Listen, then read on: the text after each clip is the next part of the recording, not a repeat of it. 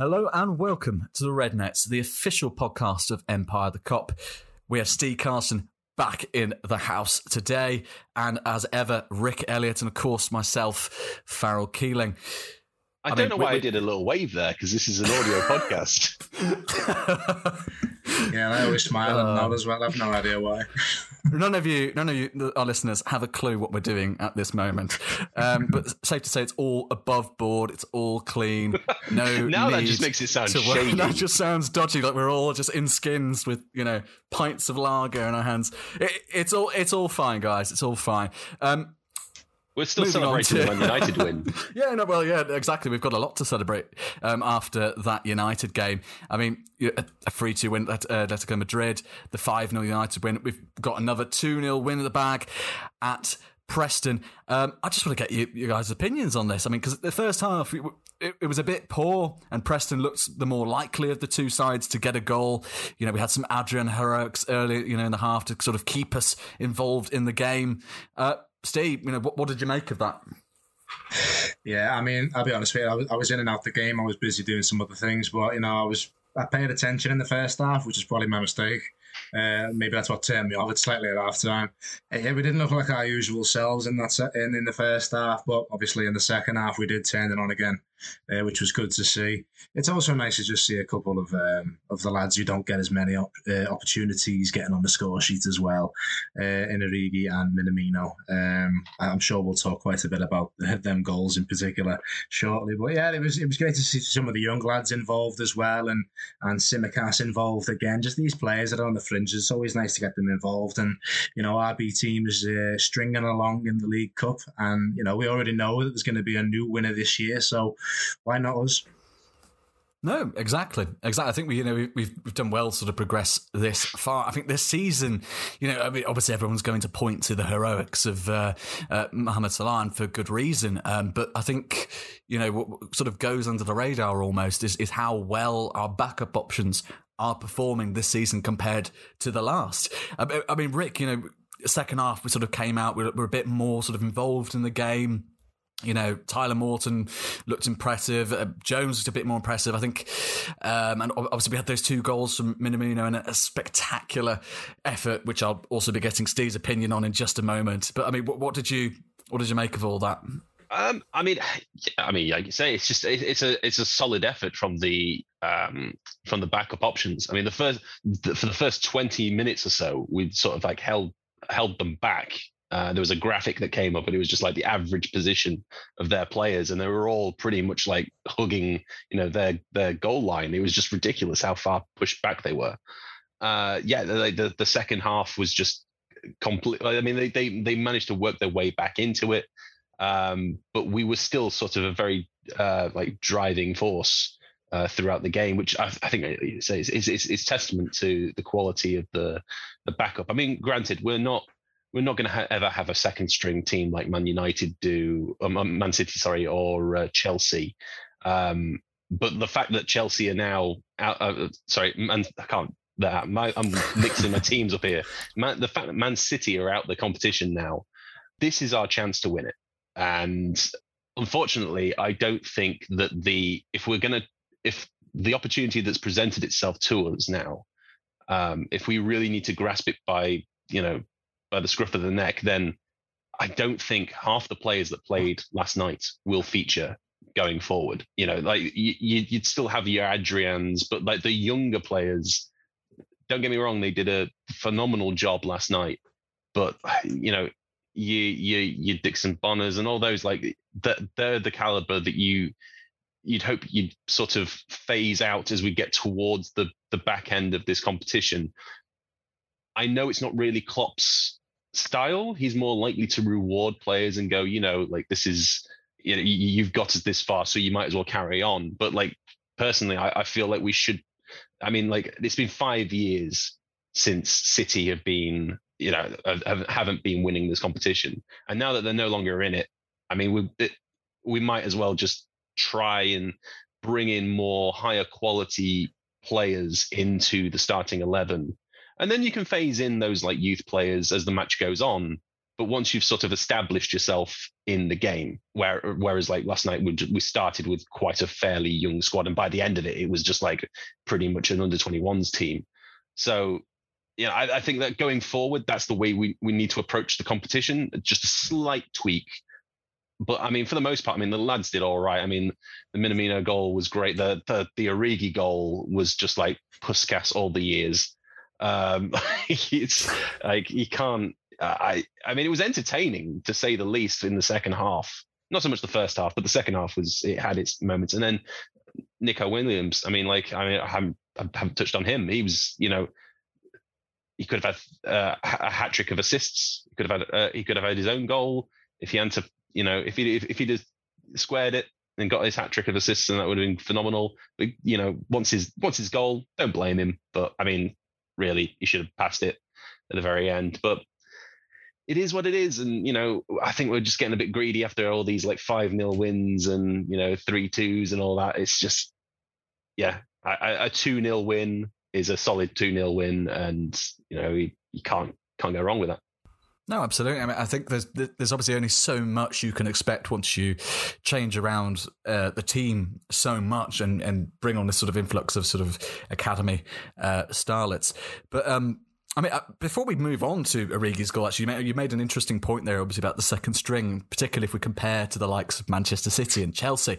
Obviously, we can't necessarily compete with the quality they can put out just as a second string alone. But I mean, it had me sort of thinking is that necessarily a disadvantage if we look towards the long term? We're giving these academy stars minutes valuable minutes that could you know that that could be the difference between determining if they're ready to make that leap into the, the first team or whether they're not quite and they can just go for a healthy profit in the near future. I mean i mean steve i want to come to you with this because obviously the, the, obvious advantage of having as strong as a second string as the likes of chelsea as the likes of manchester city is you can compete actively all fronts beyond the Premier League, beyond the Champions League. But is there something to be said for the fact that we are able to give these young players minutes? Yeah, I think there's definitely an element to that too. I think um, I think there's no sort of denying that Curtis Jones uh, was really helped by cup competitions when he was breaking onto the scene. Uh, so if we can find ourselves the next Curtis Jones who can break through to the team, that's arguably bigger than winning the trophy itself for me, uh, to, to be perfectly honest. Um, yeah, I think the second string that we've got, featuring a few of the young lads, I think they're capable enough to go on in the tournament. Um, like Rick suggested, though, I do think uh, Jurgen will be sticking mainly to the core that he's that he's got. Um, I think we, we probably will see some of maybe the bigger names feeding into the uh, the games if we need them. Maybe we'll see the likes of Salah on the bench if we make it to the semi-finals, for example, stuff like that. But um, yeah, it's always a great a great platform to be able to put these young lads out in, in a tournament that, I mean, in my opinion, I don't even think it, it, should, it should exist, but it does. And it's a great platform for these kinds of young players to actually get out there, get some games, and ultimately if we go on to win it and these players will put themselves into the history of the football club, like before the recent successes, I remember the 2012 uh, League Cup win, and that stuck with me for a number of years. Now, you'd, you'd like that to not be a flagship trophy for like the best part of a decade, but it was. Um, and it's only because we've won the Premier League and the Champions League that we now look at the League Cup and go, eh, it's it's a nothing tournament. But you know, for, for, for clubs, or the all the clubs that compete in it, it's, it's particularly the Premier League clubs. It is just sort of put out your B team, put out your youth players, and yeah, for them it's it's great and it's, it's it is enjoyable to see.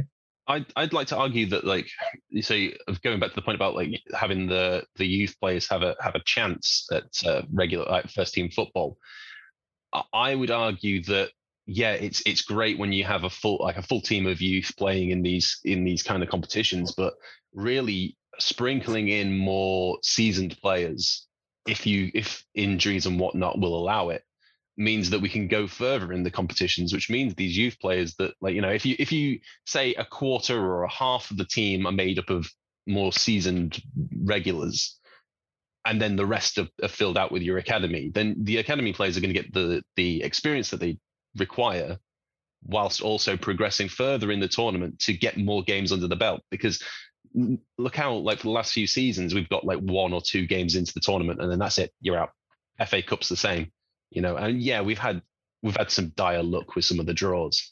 Um, you know, and you look at City and some of the some of the draws that they've had, and it's like you know versus the dog and duck pub or whatever like the, not that kind of quality but you know what i mean? Like uh, and then we've been getting premier league teams pretty much every other round. I know that some of that is is fixture dependent but at the same time i feel like we really need to be putting more into the teams so that we can get further so that more play more academy players can get more experience in the long run. No it, it's a delicate balancing act to an extent. I mean, I mean, I don't think any of us would shed a tear um, if we were to sort of drop out in the next round of the competition. It, it's they're, they're, simply bigger fish to fry. But I mean, Steve, I'm glad you mentioned the 2012 League Cup because that's one I sort of fondly uh, remember as well. Um, and before we move on, I, just want to sort of quickly get your, your thoughts on that Divock goal. I mean, uh, Rick described it as sort of all the Puskas goals rolled into one. I mean, but how how would you describe it? Uh, it's it's the epitome of Divock Origi, and at the end of the day, the man doesn't come on and score tap-ins. The man comes on and scores absolutely ridiculous goals. And you know, Scorpion lob the goalkeeper. It's it's what he does. It's it, I'm not at all surprised. No, no, all right. I'm surprised that he's done but I'm not surprised that if that goal happened, it's Origi on the pitch who scored it. That doesn't surprise me. He is the king of these kinds of goals, and you know, it's it's nice to see him it's nice to see him scored in a Liverpool kit again. Like he's, he's obviously he's got that cult hero status, and it's for go, scoring goals like this. He just pops up and scores a memorable goal, gives us all these memories, and yeah, it's great to see him doing it again. And I I hope he continues doing it in the League Cup it's it, it, Divock Origi is like a cheat code, but you've only got like a certain like a limited number of uses. Like it, it's like yeah, it, it, it's the Tinder boost or whatever. It's like I want some matches. I'm going to use Tinder boost, and I've got 30 minutes worth, and there we go. Right, great. Okay, I've got loads of matches, and then it's just nothing for like a a good few weeks. Like uh, that's not close to home at all. Uh, but you know what I mean? Like it's it's that um, it's it's the he just like like you say comes on he does these like amazing moments and then there's like nothing from him like he pretty much contributes nothing to most games that he comes on the pitch apart from these where he just comes on it's like Divock Origi is the greatest player to ever walk the earth. What are you on about? Mo Salah? Divock Origi, mate. Like, obviously, look at this highlight reel, like where it's just those bangers, and it and like you could sell him oh, to literally any club in the world. If like just, just ignore showed, all yeah. the other fixtures. Like these clips, these highlights right here on this YouTube compilation. Boom. If you just showed that highlight reel, you, would think he was sort of Messi esque with his level of contribution. It, it would be. what do you mean, like Messi esque? Yeah, I mean, yeah, forgive me. Of course he is. He is our Lord and Savior.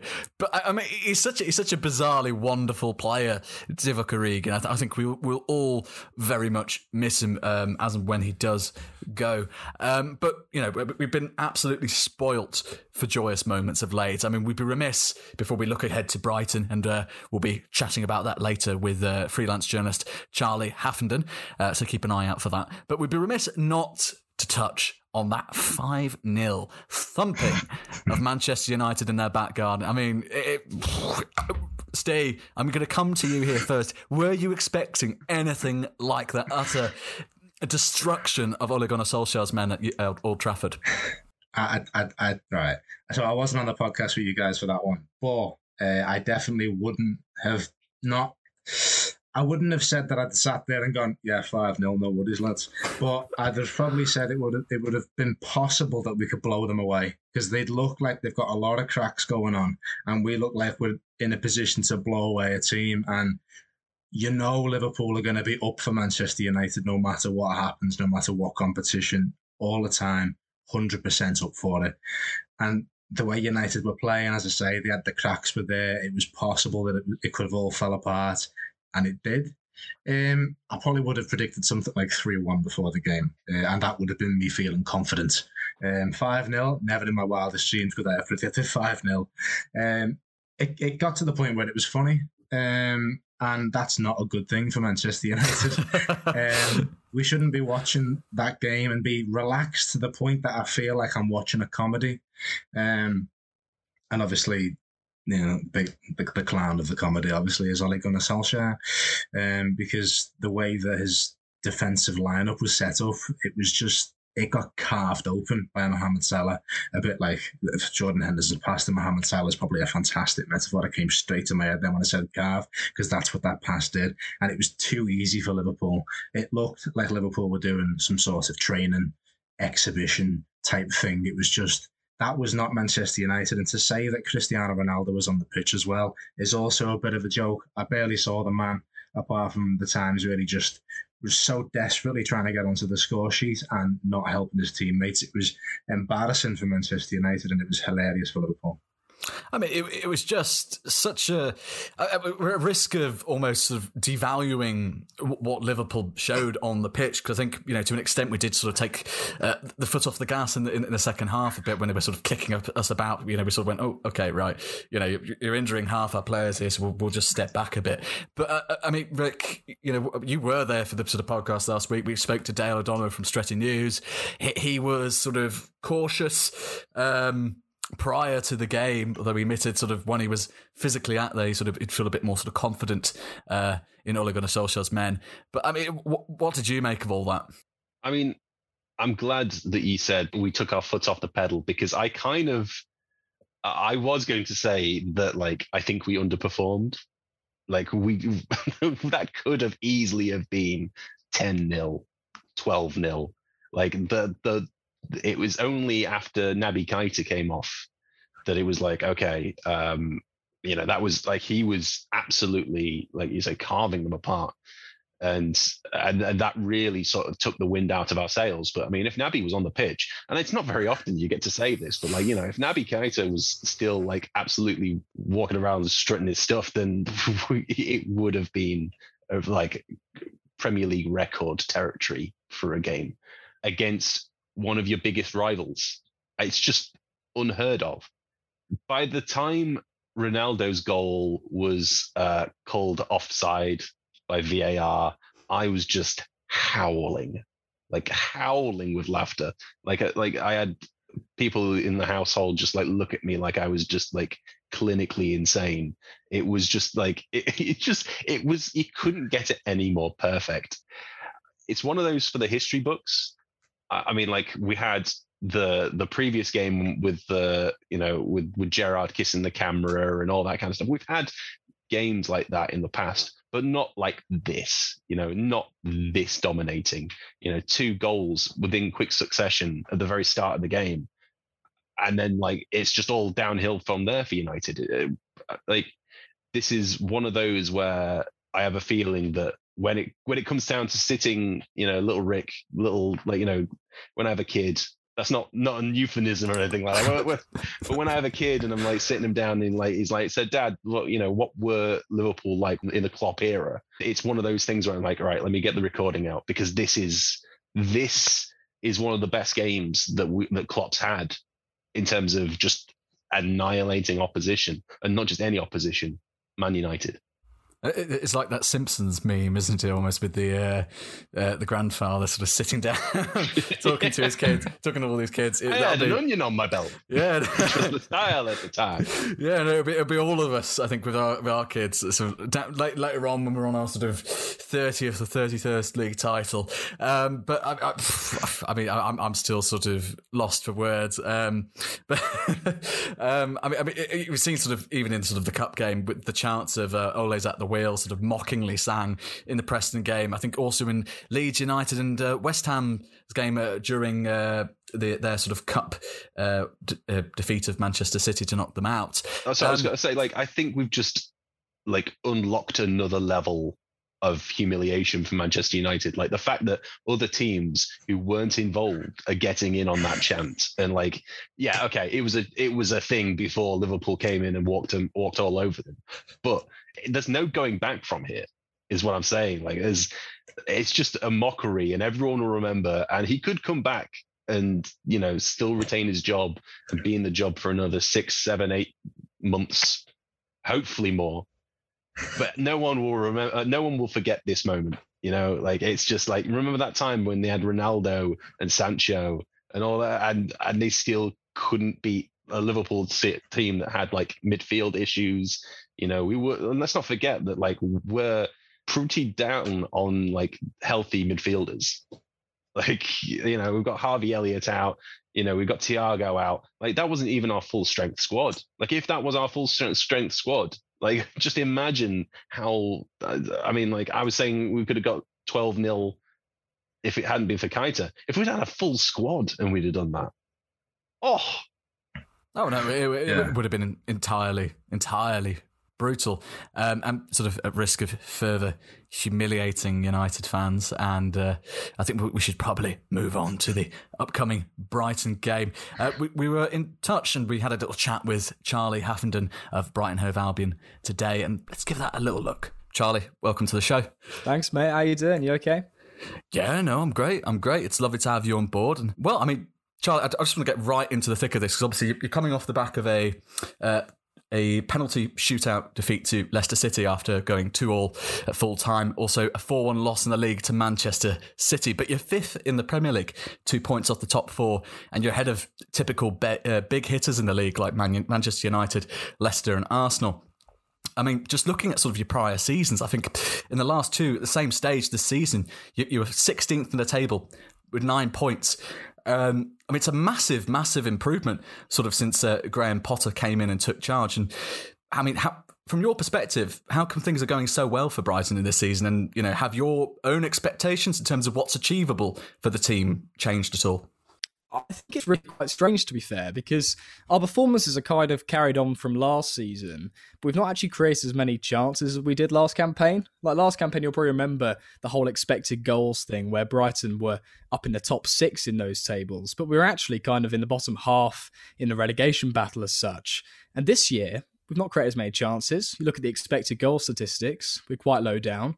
We've actually only scored nine goals. I think it's just kind of gone all right for us in terms of the actual results in a, lucky sense maybe. You could maybe look at it like that because uh, all the goals all, all the games we've played have been very low scoring and we just seem to be on the right side of decisions and it's as if we're cashing in on the kind of unfortunate events of last season and finally getting up the table i'm not saying we're completely lucky to be where we are because graham potter is a fantastic coach he's got us playing some really nice football one of the brightest sides in the Premier League, I'd say, in terms of low budget, but great football. So we probably deserve to be up there in that sense. But if you actually look at the goals scored, not great. I think it's got a lot down to our defence, though, because although Ben White's left, a £50 million defender going to Arsenal, uh, Lewis Dunk is kind of the core of that defence, and having someone like Adam Webster alongside, and Dan Burn, who's looked very solid, Joel Veltman, Shane Duffy, who's come back into the fold, I think it's just that really strong core that Graham Potter relies on that goes all the way through the centre with the likes of Bissouma that just carries us through. As I say, not many goals scored, but it gets us at the table. It's great. No, absolutely. I think, I mean, you've been a very sort of impressive, solid side. I think to to an extent, I think in my opinion, I'd, I'd say Potter doesn't really get much of the limelight or much of the praise as perhaps you know might be warranted. I, just want to go from like your perspective here. Like, how, how do you feel about Graham Potter? Like, you know, I mean, as objectively as possible, do you do you feel he's massively underrated? I think he is to an extent. Yeah, I think that not many people before this season kind of recognised him as the manager he is. I think him being in the limelight a bit more, of us being in the top five, in the top four at the end of last weekend, had the chance to go top of the league but didn't because we drew to Crystal Palace. That would have been the first time actually we'd have ever been top of the Premier League for a night. I think all other 19 sides have and we haven't, so that would have been great. But it's all these stories in the news. Brighton has been at the forefront of a lot of it because it's a surprise package so far. You look at the rest of the top 10 and I don't know, the smallest kind of team in there is Leicester, maybe Everton. all the other sides like Brentford have dropped away, and Aston Villa and uh, Southampton and Leeds. All of those kind of teams are are in the bottom half. We're still up there, so of course there's attention. Graham Potter, he's getting what he deserves because he is a fantastic coach, and he's of course being linked to the likes of Manchester United and the Newcastle job. I mean, Newcastle aren't great position wise, but you know what's going to happen in a few years. They're going to be up there with their Saudi Arabian money. So. Yeah, I think um, he is underrated from last season, maybe with those performances, but I think he's starting to get there now. People are having that conversation. I think our uh, listeners are going to be very pleased uh, to hear, hear you describe Everton as a small club. Um, but to, uh, to, to describe someone sort of a bit closer to home for both of us, um, I mean, we were quite curious, uh, the three of us, to sort of uh, talk to you about Adam Lallana Yeah. and sort of how you feel, you know, he's got on at Brighton. Uh, I think he's been pretty decent, to be fair. He's a massive name, isn't he, Adam Lallana? When he first signed, it was actually one of my first transfer scoops. It's very difficult to try and get on the transfer scene, especially with me being very new to it.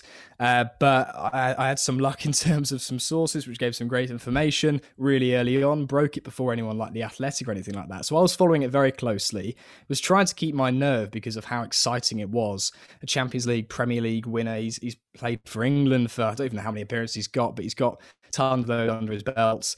A fantastic playmaker, someone who can really drive from the core of the the midfields. Great leadership as well. Seeing his name along with Danny Welbeck coming in was just incredible. Joel Veltman from Ajax as well, with his experience in the in the Champions League.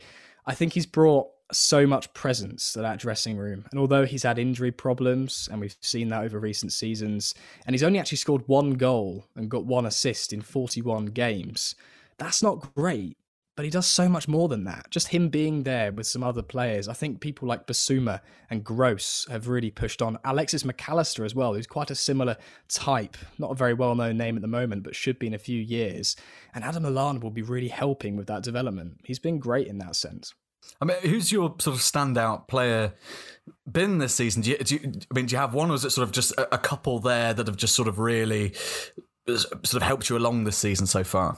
Uh, from the start of it, the first few games, I would say Bissouma. He picked up a knee problem, and there's been lots of other speculation around him. He was been he's been fantastic. Uh, he was last season as well. There's reason why we expected him to go in the summer.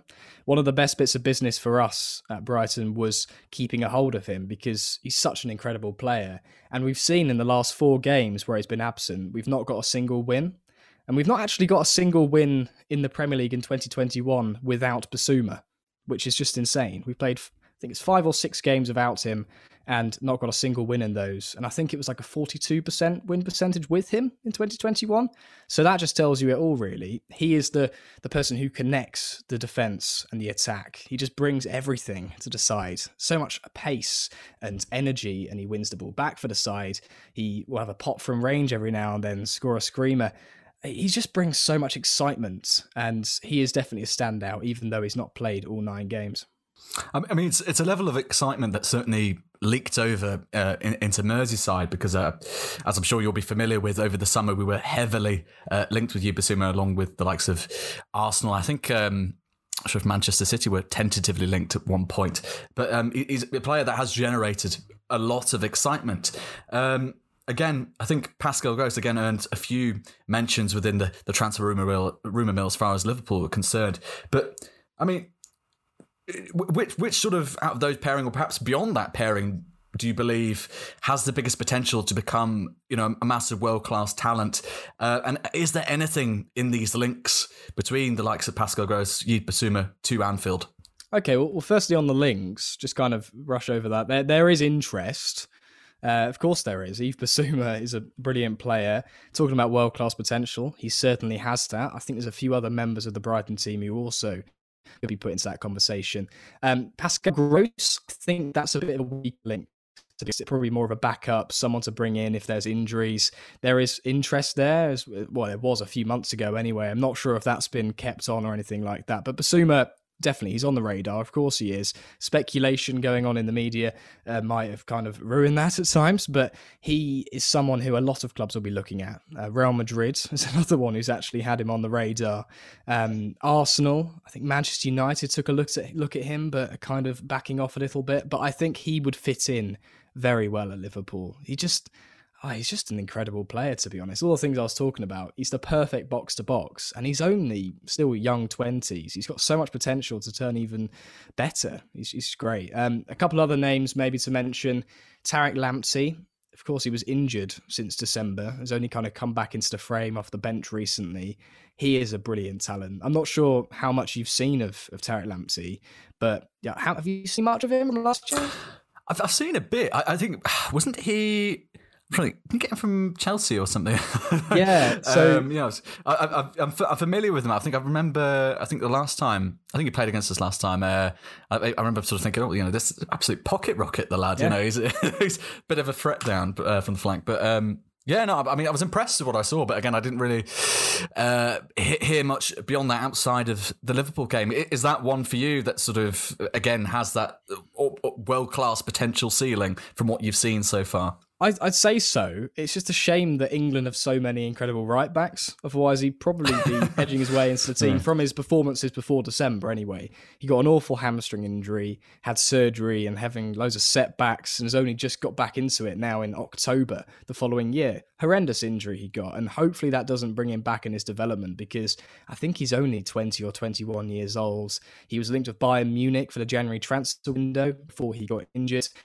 He's someone who he would fit in well at a lot of teams. I think Chelsea have let him go poorly. I think the same with Livramento, who's gone to Southampton, another right-sided player. I think it's a aim for them because they've got Reece James and Azpilicueta as well. That's why he was let go. But I'm not complaining. He's just got that pace, darts down the right-hand side on the overlap, can get back and defend well as well, and he's just got so much tenacity and flair and he's a really exciting player and one to watch as well. He's definitely got the potential to become world class. It's just whether he'll actually reach it with that injury. And Cucurella as well is another one to mention on the left hand side. Quite similar in a sense. He can defend, he can attack, great on the overlap, got a lot of skill, confidence, vision. He came from Barcelona. There's a reason he was at the Barcelona academy. He's got that kind of natural talent they've developed him well. Went to Getafe, did well there, and, and now he's come in and we can see what he can do. But from early signs, looks a cracking player. I mean, there's quite a lot of when we were sort of running through the names there, and certainly um, not just from the sort of established talents, uh, sort of like Shane Duffy, Adam Lallana, but also in terms of your up and comings.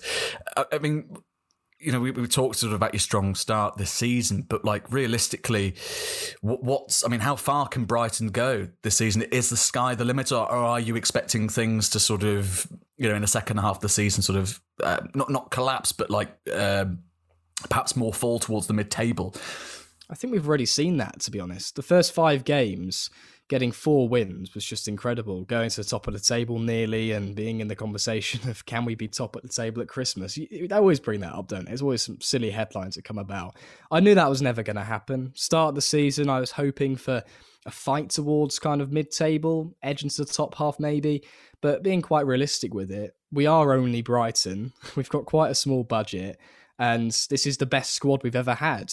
We some of these names, there's only a couple that probably go to the Liverpool team, but from a Brighton perspective, we've never had such a talented and deep squad. There's a lot of squad depth there as well.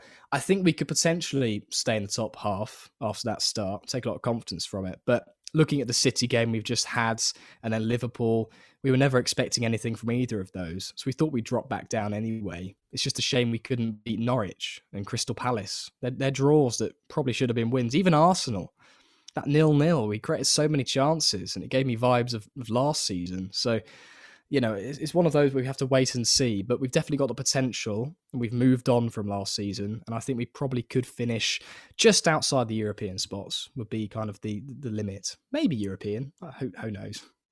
No, you never know. I mean, you've got some impressive results against. I mean, you you, you beat Leicester um, earlier in the season, I believe.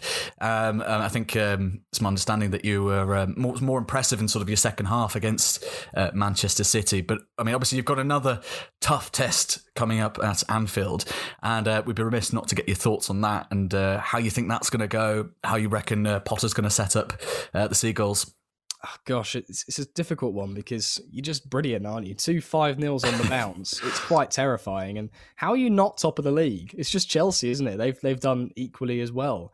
Uh, they've also got well, got plus twenty goal difference. Chelsea. I didn't realize they'd done that well. They've only conceded three. I think that's your main threat. Man City as well, but they kind of sometimes there's the odd game against like the likes of Southampton. They might drop points, and that that kind of drops them down. It will be the three of you as a title charge. United aren't in the conversation. Neither are the likes of Tottenham, Leicester, Arsenal. So you three are up there always going to be the hardest games of the season. And off the back of two, five nils, a Mo Salah hat trick at Anfield, I'm not feeling too hopeful this is uh, the best side we've ever had, it's it's never going to be easy, is it? Even in fifth, last weekend we were calling it a top four clash against Man City. We were always going to get and absolutely annihilated. Their squad is just in- incredible, and Liverpool's is up there with it. So I've not got too high expectations. I think Potter will probably set up not defensively because he's not that kind of manager. He's not a Chris Hughton where he'll just sit back or Sean Dyche or Steve Bruce who will just sit there and wait for things to happen he's like that. He's a bit more expansive.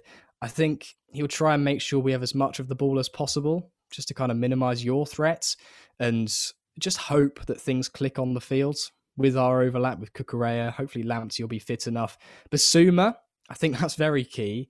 He played, he came off the bench midweek against Leicester, first time he'd been on the pitch since his injury. If he's fit, which I'm kind of doubting for a start, then that would make the difference and could potentially make game where we might be able to squeeze something out of it. But without him, I just don't see it, unfortunately. I mean, I'm going to press you for a score prediction here, even. oh, do you want to? Do you want to? Use my head or my heart here? I mean, let, us hear both. Why not? Okay. Yeah. My head says probably like a 3 4 0 thrash. I think 4 0, maybe 4 1. Um, before last week, I would have said something really low, like a 1 0. But after conceding four to Man City, before that game, we'd only conceded five goals in, in eight games, which is incredible for us. We've not got massive names at the back. We've just got really strong units in the likes of Duffy and Dunk, and then having Webster who's a bit more expansive. Uh, after conceding four, though, anything can really happen. And An- Anfield as well, with in the form of his life, Mo Salah. I think it probably will be three or four nil. To be honest, head and heart probably saying heart saying more like a one nil. I, I wouldn't be too disappointed with that. Obviously, you want to get something, but it's a bit of a damage limitation in terms of confidence and goal difference, I suppose. One all would be lovely. Well, I mean, uh, Brighton have certainly looked very promising this season. And whatever happens at the weekend, I think many will be tipping you to, you know, fit, finish strongly uh, this term and hopefully just keep that upward progression under Graham Potter. Uh, but we're going to wrap that up here for now. And Charlie, I just want to say thank you for coming onto the show. It's been uh, very insightful. No worries at all. Thanks for having me. Our pleasure. Our pleasure. Welcome back. We hope you enjoyed that little preview of Brighton with Charlie Haffenden. We know we did. And now we're just going to get the uh, the lads' thoughts on the game itself. I mean, I mean, Brighton have enjoyed a pretty impressive start to the season. It has to be said. They're obviously coming off the back of a four-one defeat to Manchester City in the league and being dumped out of the League Cup. Albeit, you know, taking the game to full time, to all. You know, they, have they've, t- they've had some impressive results, um, but you know, you, would be backing Liverpool at this stage, you know, coming off of that United victory and, and again, that 3 2 victory at the Wanda Metropolitan. And of course, the 2 0 victory with just a, a, mainly youthy squad against Preston. Uh, Rick, what are your thoughts on this one? I mean, Brighton have been sort of overperforming for the most part. I feel like it's it's like when you look at look at the table and you see the likes of Brentford and Wolves are like you know 11th oh, uh, sorry, Wolves are 11th, Brentford, Brentford are 12th. That's where you'd expect them to be, sort of like around that area, mid-table ish. But they, they they've been doing well. I don't think that they'll have the stamina to sort of continue much further. Maybe you know, hopefully, uh, you know, you always want to see a, a, new team have a crack at European football with the, you know, the you know you've got Europa Conference as well. It's it sort of opens that the door up for that possibility. But for in terms of the here and now, I, just have a have a have a gut feeling that they'll just sort of slowly drop away over the next few months, uh, much like Brentford did. But yeah, I, I they've got a, a, fairly decent squad there. You, you know, we've got Bissouma that we've been linked with. Uh, we've got like Pascal Gross, who's you know I've, I've admired him for a while. Um, he's done the business for my fantasy team quite a few times. Uh, you know, you got Adam Lallana, who I don't think I need to tell you how much I love the fella and his underpants. what what more can you say? I I, I just I, I feel like we're we're gonna absolutely walk over them, but not in the sense that we do with Man United. I think they're gonna put up a bit more of a fight. Um, I think it's it's gonna be closer to like you know three 0 two 0 maybe, but like I don't think it'll be a complete walk in the park, but it'll be, you know, a fairly when you look at the scoreline at the end of it, it'll be like, ah, yeah, well, you know, it's Liverpool and it's Brighton. What do you expect?